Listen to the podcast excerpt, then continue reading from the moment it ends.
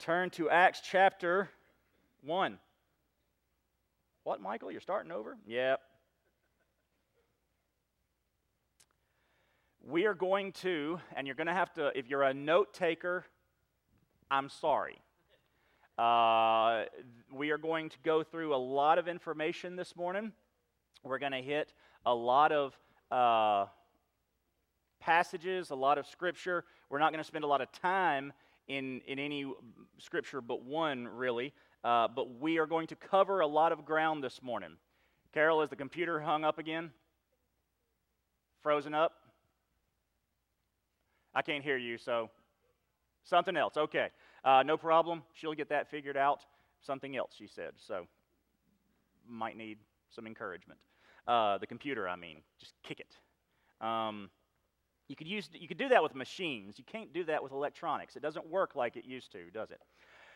Chapter one, uh, we're going to look at. We're, we're going to look. Actually, we're going to go all the way through Acts this morning. We're going to go back and, and review some things. Uh, because we're at a critical juncture for Paul. Our, our focal verse is going to be 19, chapter 19, verse 21 but we are going to have to go back and remind ourselves of some things. Um, but to, to open it up this morning, sadly, our, our past success does not guarantee our future, uh, future obedience. Um, again, I wish I could tell you that I'm as good as Sunday school makes me look. But if you are in Chronicles, if you're doing the study that's working through Chronicles for six weeks, King Asa, you studied this morning about King Asa coming off of 35 years of peace because uh, he had been obedient, and then suddenly ruining years after that because he was disobedient.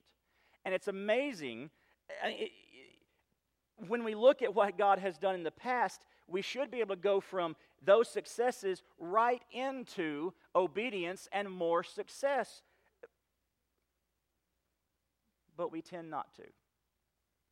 I mean, how can we how, how can we step from God's great work directly into disobedience to his clear instruction? It, it should boggle our mind that we can do that. Paul knew how to do it, though, and that's what we're going to look at this morning. Luke has actually been setting us up for chapter 19, verse 21, ever since the beginning of Acts, but particularly when Stephen gave his sermon in chapter 7. Stephen clarified, uh, uh, if, if I can use the Star Wars terminology, the light side and the dark side. He made it clear the, the two different sides of what was going on. Now, for Stephen, we see God active and God denied. And he, he covers that in his message. He starts talking about the patriarchs and, and what they did and how that was God active in their lives. And he talks about the disobedience, the rebellion of Israel against God. And he goes through their entire history working up to the Messiah. But, but what he does in that sermon is not only give us a trajectory as we move through Acts, he gives us a, uh, a clearer understanding of what has already happened in Acts uh, God active, we see in Acts chapters 1 and 2. Jesus says that they're going to go to the ends of the earth with the gospel. They are clearly going to take the gospel to somebody, not just Jews who are spread around the world, but to everybody. Stephen's clear on that in his message. There are no, going to be no longer any language barriers. If you were concerned, Jesus says, God says through the Holy Spirit, if you were concerned about taking the message to people who didn't understand you, don't be concerned about that anymore. Then we get to Acts chapter 6 and 7, and we see Stephen's sermon. He talks about God being active. We see the uh, choosing of the deacons, the seven in chapter 6, and God being active in that selection and in their ministry to the widows and uh, the, those who needed help. We, we see in Acts 8 that the message, and feel free to follow along as we move through this uh, in your scripture. In Acts 8, we see movement toward the Gentiles. We see Philip in Samaria, who's the Samaritans aren't Gentiles, but they're getting close. We see Philip witnessing and someone being saved uh, that is Ethiopian, but a proselyte to Judaism. So we see that movement toward the Gentiles. God is active. We see uh, Saul being called to the Gentiles on the Damascus Road in chapter 9. God is extremely active. Jesus appears to Paul and says, Paul, why are you so stubborn? Why are you doing the, these things that, why are you persecuting me? God is active in his life. Acts chapter 10, we see apostolic blessing on the Gentile mission eventually. Uh, we see the Cornelius vision of Peter. Peter argues three times with God I can't eat this food. I can't eat this food. Uh, okay, I'll eat this food. Um, and he realizes this is how we are to reach the, the Gentiles. The, uh, the apostles affirm this in chapter 11. Gentile uh, salvation is defended, and we begin to see a movement toward Antioch in 1119, um, or we talk about that more uh, fully in 1119 and following, and Antioch becomes the mission hub for the, for the mission work of the, the, the people of God. That was all God active. But Luke, being an incredible writer, because what we're looking at here is how Luke was writing, his na- narrative purpose when he wrote these things. We also see throughout this, God resisted. Chapters 1 and 2 were great. God, uh, God active. Chapters 3 and 4, God is resisted. We see the Jerusalem leadership's response to healing the lame man. They won't have it. And they tell him, don't do this anymore. When Peter and John are arrested, do not preach in this name. And they say, well, I don't know what you're going to do, but I'm going to continue to preach in the name of Jesus. And the church grew anyway, but Jerusalem leadership is resisting God. Then, slipped in here between that and uh, more persecution is Ananias and Sapphira. So we actually see the church resisting God, members of the church resisting God in Ananias and Sapphira. We move to chapter 6. It, we, we move through another trial. Now Stephen is stoned for his message of God active and God resisted. Saul is standing there approving that. See, Jesus asks in chapter 9, Why are you persecuting me?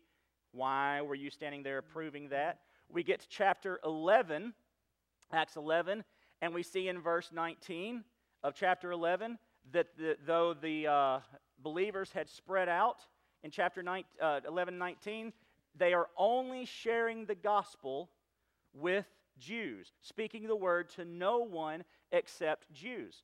Again, literary analysis, why narrative uh, understanding. Why did Luke put this here? Why didn't he tell us way back in chapter 8, after the stoning of Stephen, that when they went out, they were only spreading the gospel to the Jews? He's making a point here that even after they all agreed in chapter 11 Salvation of the Gentiles is defended. The apostles say, Good, you're right, let's do that. He's pointing out they still didn't get it. Yes, this is a past act, but is an example of what was still going on. Luke was an incredible writer. And he's letting them know God is still being resisted, even after everybody agreed. And then in chapter 12, James is killed, Peter is put in jail, and we see all levels of Judas, uh, Jewish society right up to uh, Herod, the, the king, the ruler of the Jews, rejecting the Messiah. And what should ring through our ears as we move through this is Gamaliel's advice, his warning in 539, where he said, You may even be found fighting against God. He said, There have been pretenders come along a bunch of times, and we let it alone, and it died out because there was nothing there. But we need to be careful because we could be found fighting against God. Gamaliel, who was Saul's teacher, Saul should have had this ringing in his ears do not be found fighting against God. We move through Acts chapters 13 and 14. We see the preparation for the mission field. We see his first missionary journey. We talked about when we worked through it how uh, they sent him off in Antioch with a prayer meeting and a commissioning service, and everybody was excited. And he met success in what was, is now Turkey, uh, the region of Galatia and, and other areas. And we, we, we, rejoice in that, and churches are planted, and, and good things happen on that first missionary journey. And then we get to Paul's second missionary journey. And we could have put missionary journey in quotes, at least for the first half. In chapter 15, verse 40, we get a, not a commissioning service, not a prayer service. We get the folks in Antioch saying, well, basically, God be with you. This is what you're going to do. Go ahead. And for the first half of his missionary journey, he fights the Spirit. He's already fought with Barnabas. And we don't have any indication in the scripture that God told him to send Barnabas away, told them to split it up, told him to go on this type of missionary journey. He fights the Spirit the first half. Uh, he's hindered by the Holy Spirit, Scripture says, from Asia, from turning left and going uh, southwest into Ephesus, is probably where he wanted to go. He's not permitted, the Scripture says, into Bithynia by the Spirit of Jesus, uh, a phrase that, uh, or grammar, first of all, that shows repeated attempts to go into Bithynia. And uh, my apologies for spelling Bithynia wrong on the screen. Uh, repeated attempts. He was arguing with Jesus about going. I should go there. I should go there. I should go there. And Jesus is saying, No, you shouldn't. No, you shouldn't. No, you shouldn't.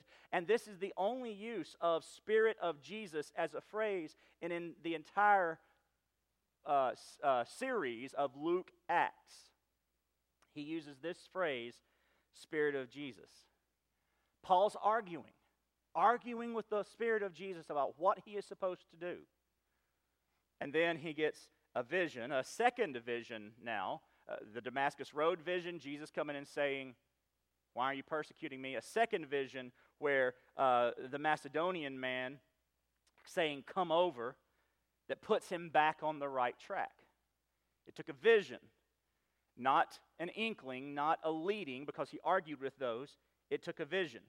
And then we get to the Ephesus ministry. Everything wraps up in Corinth. He goes back home for a little while, and we move to Ephesus, the third journey that really wasn't much of a journey except to Ephesus. And Ephesus is Paul's crown jewel of ministry effectiveness. Everything that can go right does. Even the things that look like they're not going to go right, go right.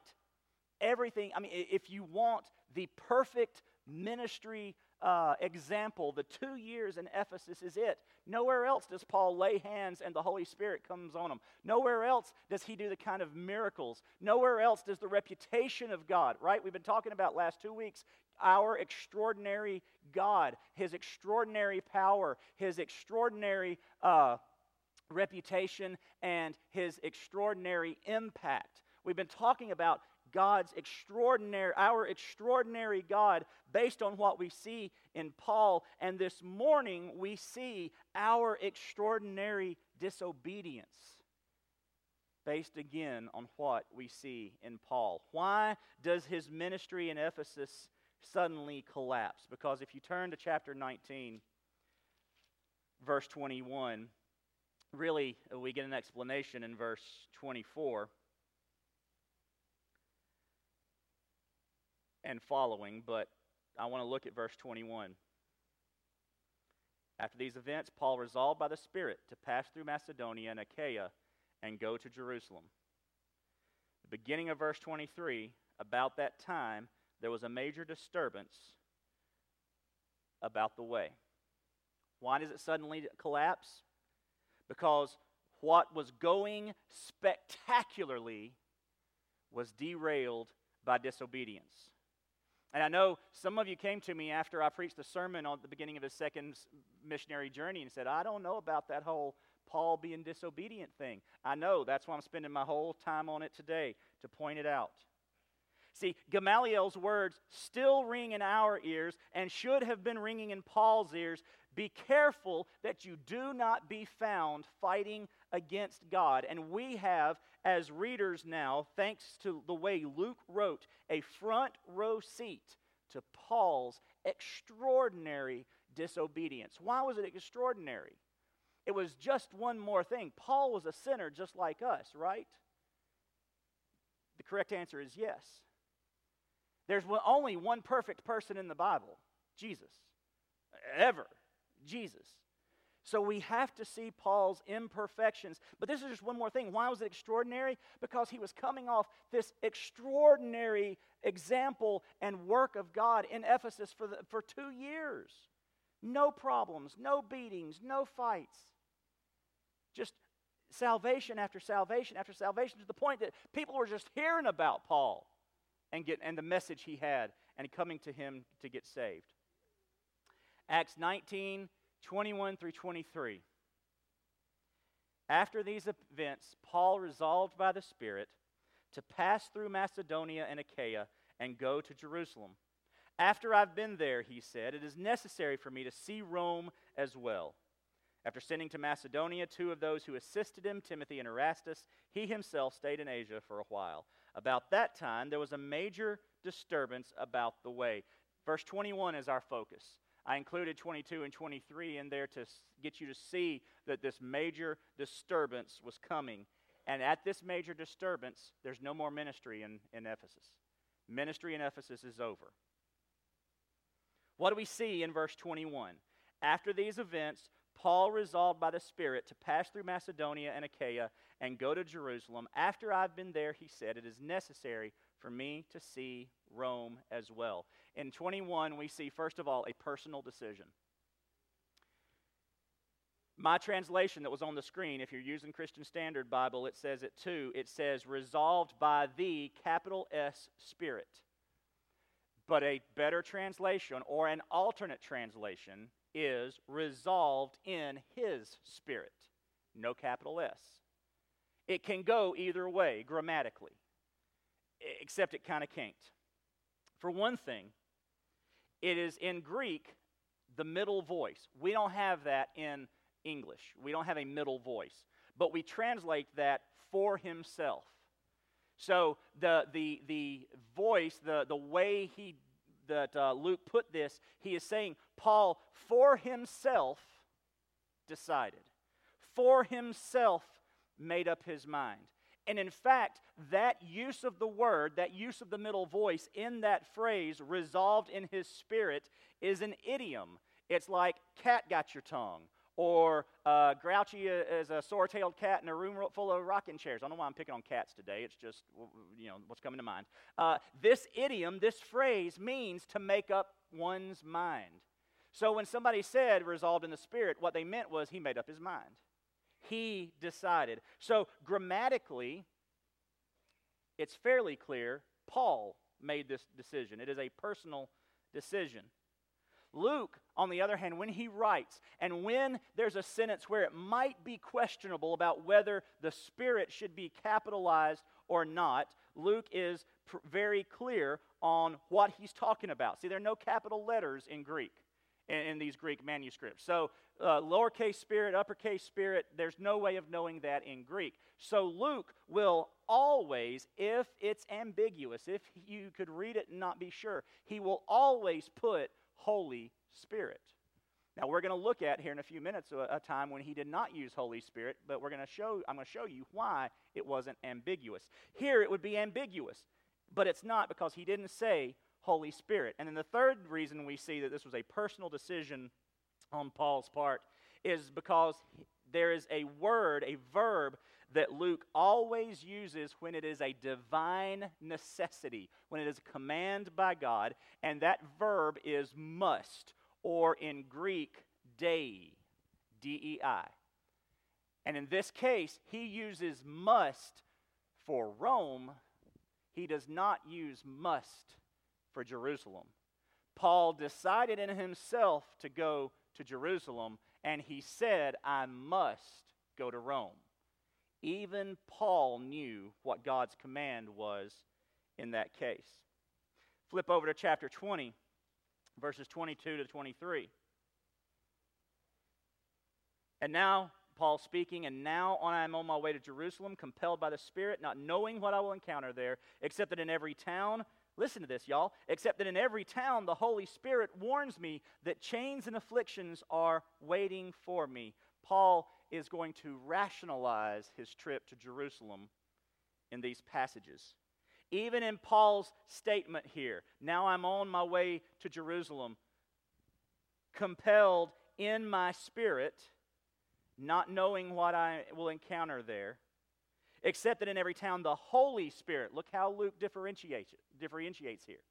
He does not put compelled by the Holy Spirit in the first part, but he says, Paul says, in every town the Holy Spirit warns me. There is no verb for the divine uh, necessity. There is no holy to clarify which spirit at the beginning there is, but there is a holy in the second spirit. So Paul, uh, Luke is making clear to us which is which.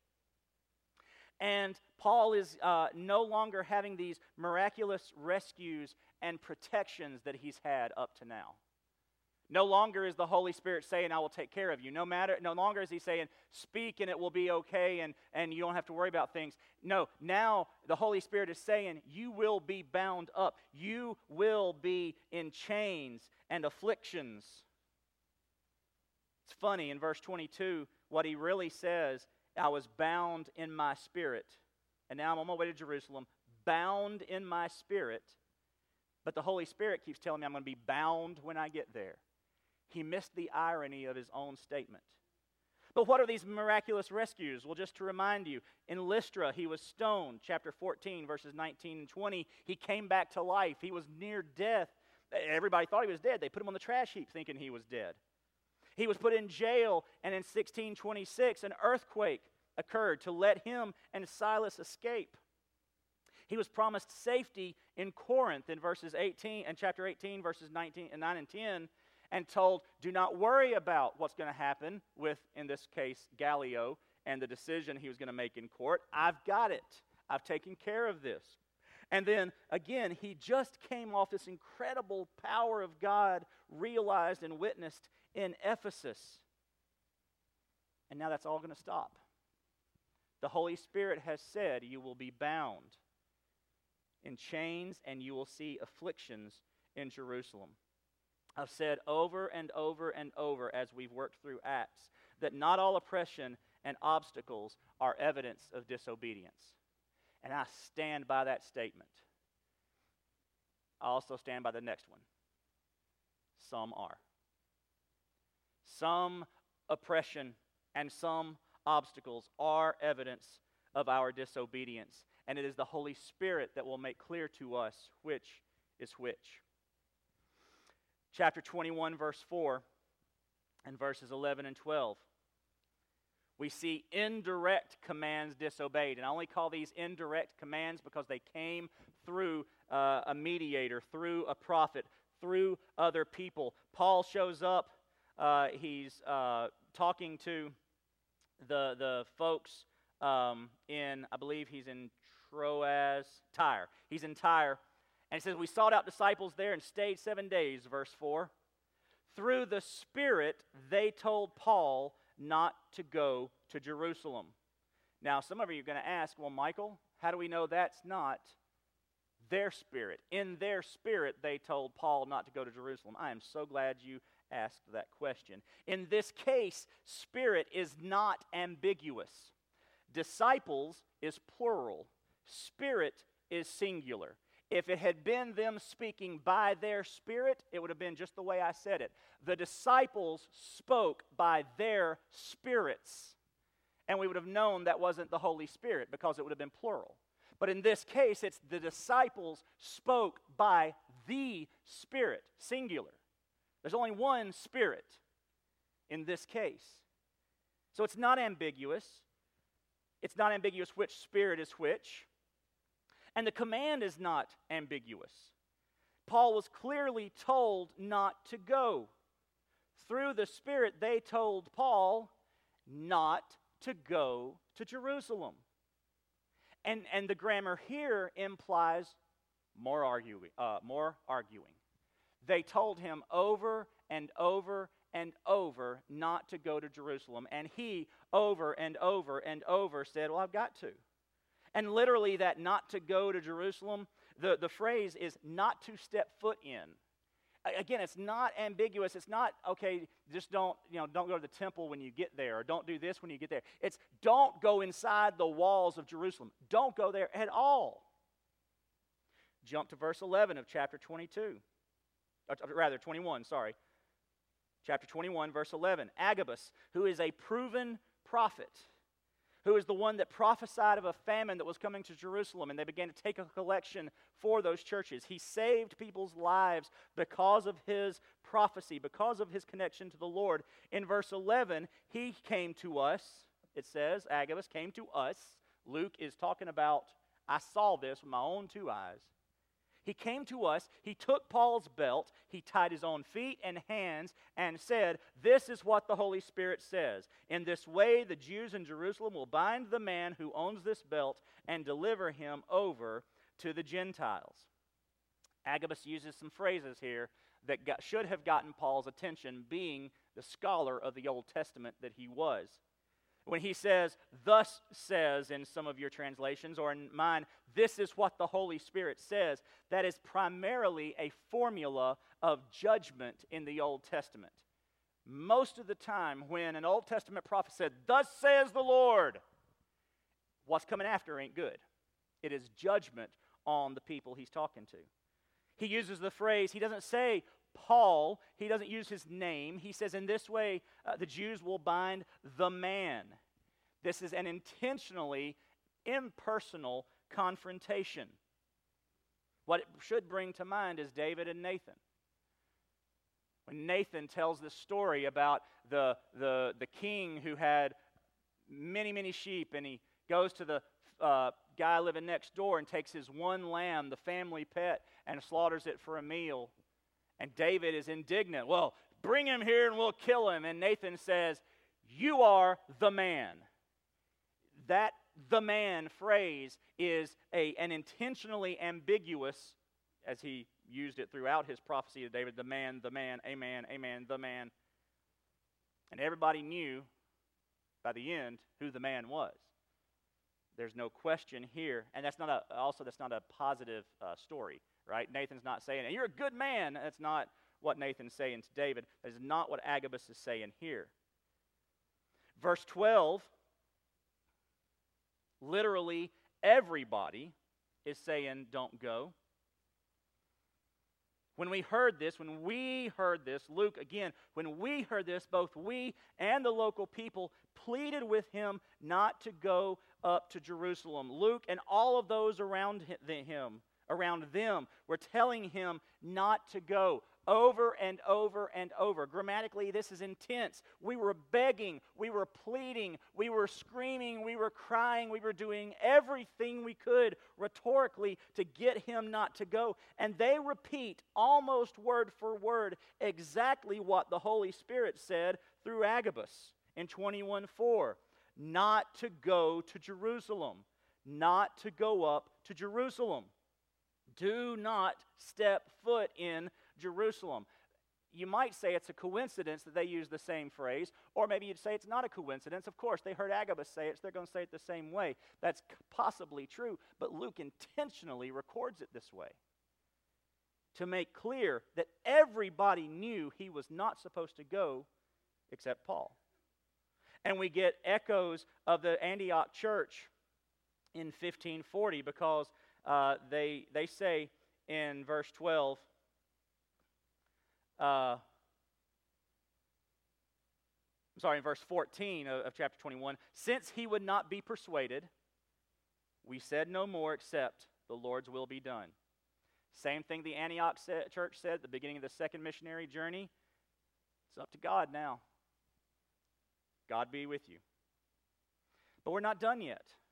Turn to chapter 22 verses 17 through 21.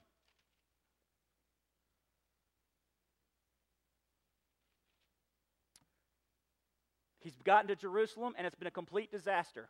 There's no evangelistic success. Nobody gets saved, no healings, No, no, nothing. No reputation of the Lord bringing people in. No book burnings. No, no bridge burnings of people's past. There, there's, there's nothing. It is a disaster in Jerusalem. And then we're told, Luke has carefully kept this hidden from us until now, that Paul had received a vision in Jerusalem right after the Damascus Road, back years before. Luke, why didn't you tell us this when it happened? Why didn't you tell us chronologically? Because he wasn't interested in chronology, he was interested in proving a point. Luke saved it until now to show Paul's disobedience, to give us a stronger impact, to tell us, you doubt Paul was disobedient? Let me tell you what God told him personally way back right after the Damascus Road. And I'm not going to read the whole thing. I'm just going to pull out a couple of points because we're going to preach on this later on down the road. He says, Leave Jerusalem, they won't accept you. That's what he tells Paul after the Damascus Road, after he's gone up and he's visited some of the apostles, shown himself to him. He has this vision in the temple Leave Jerusalem, they won't accept you. And Paul argues. And I think now we have the third situation of Paul arguing with God or his people. He argues that his testimony be enough. Lord, they know what I used to be. They're going to think this is a great testimony. They're going to think this is wonderful. Just think of all the people that are going to be saved because of my testimony. And God makes it clear. He says, Go to the Gentiles. Verse 21 of chapter 22. He said to me, Go because I will send you far away to the Gentiles. Paul has a single focus and calling. One job. One job, Paul, the Gentiles. And then if you turn over to chapter 3, maybe you don't even have to turn over, verse 11, we get one more vision for Paul. One more vision of God coming to him and saying something. And this vision, once again, puts him back on track. Chapter 23, verse 11. The following night, the Lord stood by him and said, Have courage, for as you have testified about me in Jerusalem, so it is necessary for you to testify in Rome. This, this vision puts him back on track. Now, it's interesting that, that the Spirit said, um, As you have testified for me, um, his testifying has been minimal, to say the least. He does say, Keep courage. Have courage. But there's no promise of care or ease. There's no promise of a miraculous earthquake to get him out of prison. A matter of fact, he's going to uh, spend two more years in prison in Jerusalem, and then it's going to be a difficult journey to Rome after that. No promise or care, of care or ease. He says, the Lord says, as you have testified in Jerusalem, as in Jerusalem. It's interesting, that's a condition. He doesn't say, You testified in Jerusalem, now you're going to testify in Rome. He says, As you, in the same way you've been testifying, in the same circumstance you've been testifying in Jerusalem, you're going to testify in Rome. What was the circumstance? Prison, chains, bound. God's telling him, You will be bound in chains and as a prisoner in Rome. It is not what it could have been. Rome will not be what it would have been if you had left Ephesus, an incredible position uh, to springboard ministry from. If you had gone from there to Rome, things would have been different, we can assume. But because of disobedience, now you will go to Rome just like I told you to, but now you'll go in chains. And Luke is now back to using the verb of di- divine necessity. It is necessary. You must testify in Rome. Rome is now a divine necessity, and it will happen. I told you if you were taking notes, I'm sorry. Because we're done work, working through Acts. Paul had one mission, he had one job to reach Gentiles. His heart was for his, his people. He's going to say when he writes a letter to Rome, he's going to tell them, if I could give up my own salvation for my own people, I would. How many of you this morning would give up your eternity with Jesus so what someone else could give could have an eternity with Jesus? Don't raise your hand. That is incredible. That was his heart for his people. And I guarantee you, God loved Paul's heart for his people. But that was not Paul's calling. That was not what he was supposed to do. He had a calling to reach Gentiles. It was his own desires that led him to disobedience. It was his own desires that led him to Jerusalem. And, and, and Luke never tells us why he wants to go to Jerusalem. He never mentions it. Now, Paul does in his letters. His letters show that Jerusalem was all about the collection that they had been taking over the years for the church in Jerusalem. Paul had a wonderful idea. And, and the collection was great, and anybody could have taken that collection, but Paul wanted to take that collection. It was a good idea, but that was not his calling. That was not what he was supposed to do. It was good, but it was not the great and he substituted good for great. And so Paul was then forcibly taken to Rome, in chains, bound, on a sh- ship, surrounded by guards and centurions and, and, and a mess all the way there. But being forcibly taken to Rome was actually an act of grace. Because the reality is, Paul could have been dropped at this point. God could have said, Paul, I'm done with you. You were my missionary to the Gentiles, and you did that, but now it's no longer for you to do. Rome's not yours anymore. I'm going to use somebody else. I'm going to use Priscilla and Aquila. I'm going to use Apollos. He could have used any number of people. Paul was not, as we talked about, Paul wasn't the only uh, uh, knife in the drawer. There are a lot of tools that could be used to share the gospel. But Jesus, but God forcibly takes him to Rome and he finishes his calling, but possibly not in the way he intended to or could have been. Folks, the church has one mission to make disciples. That is our calling. That is the only thing we are told to do. Everything else we do is merely a tool to make disciples, nearly a way, nearly, merely a method, but they should all have the goal and the purpose of making disciples.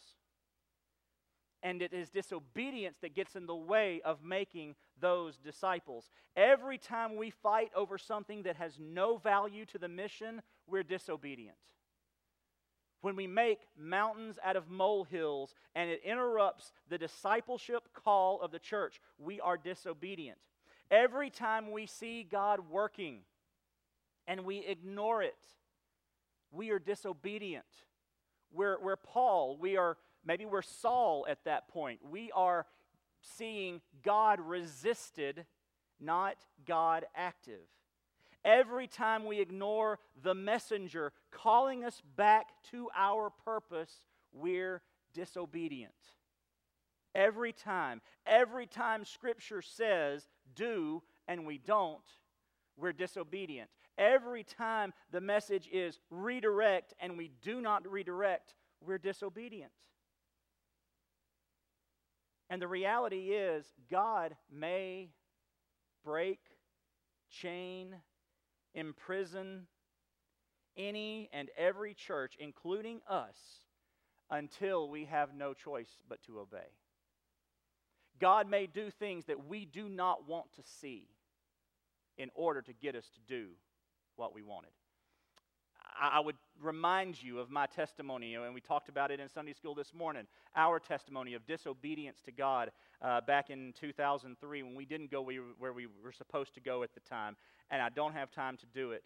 But know that I know personally and for years experienced the repercussions of being disobedient when God has blessed in the past. When I've seen obedience be blessed and then I decide, no, I'm going to go my own way, I know what happens. And sometimes He will break us until we get that fixed. But the other option and it is purely God's sovereign will to decide which. He might remove his hand from us and deem us unwilling and unfit to carry the mission. That's what the seven letters to the seven churches, one of them being Ephesus, is all about. Do not stray so far that I am going to remove that I have to remove my lampstand and you are no longer a tool in, in, the, in the tool chest. You are no longer a church for me.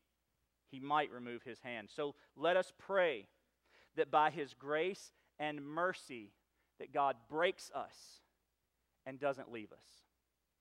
He can use a broken pot, a broken vessel, so much better than he can use a proud whole one.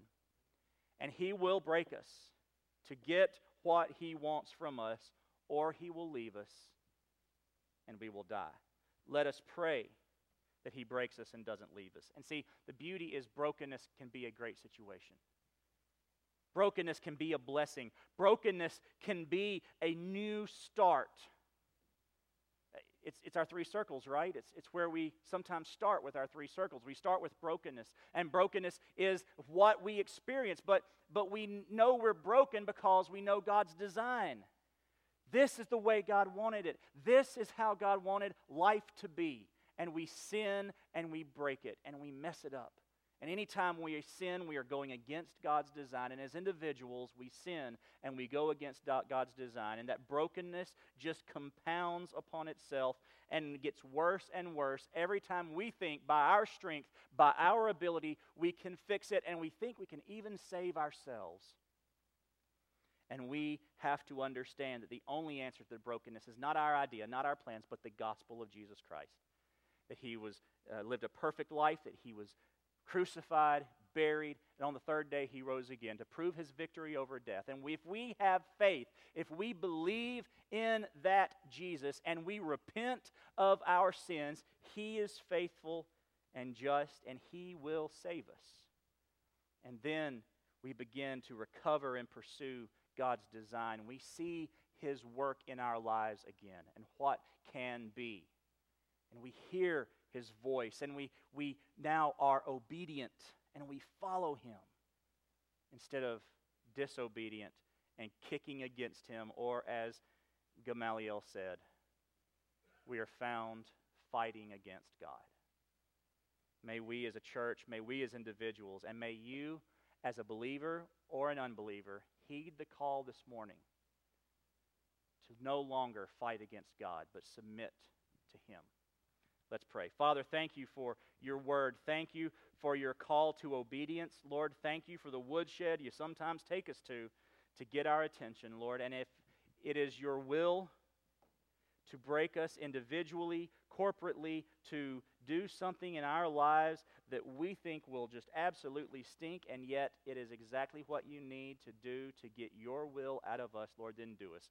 Bind us, break us, imprison us, and forcibly take us where you need us to go, if that is your will. And Lord, use the brokenness that we may experience to return to you and to see the beauty of your design. In Jesus' name we pray. Amen. So, as you hear the message this morning, and maybe you see the brokenness in your own lives, you would like to accept Jesus Christ as your Savior. And you would like to experience that wholeness and return to God's design. If that's what you're feeling this morning and you still have questions, Tom will be over here to my right. I will be over here to my left. You can come and talk to us about that. But maybe, as the song we sang right before the message says, maybe you just need to come to this altar. It's not an altar, it's a stage. But maybe you need to make an altar out of this where you give something to God and you leave it there. If you'd like us to pray for you, that'd be great. We will do that. Maybe you have other decisions to make. Maybe they're private, maybe they're public.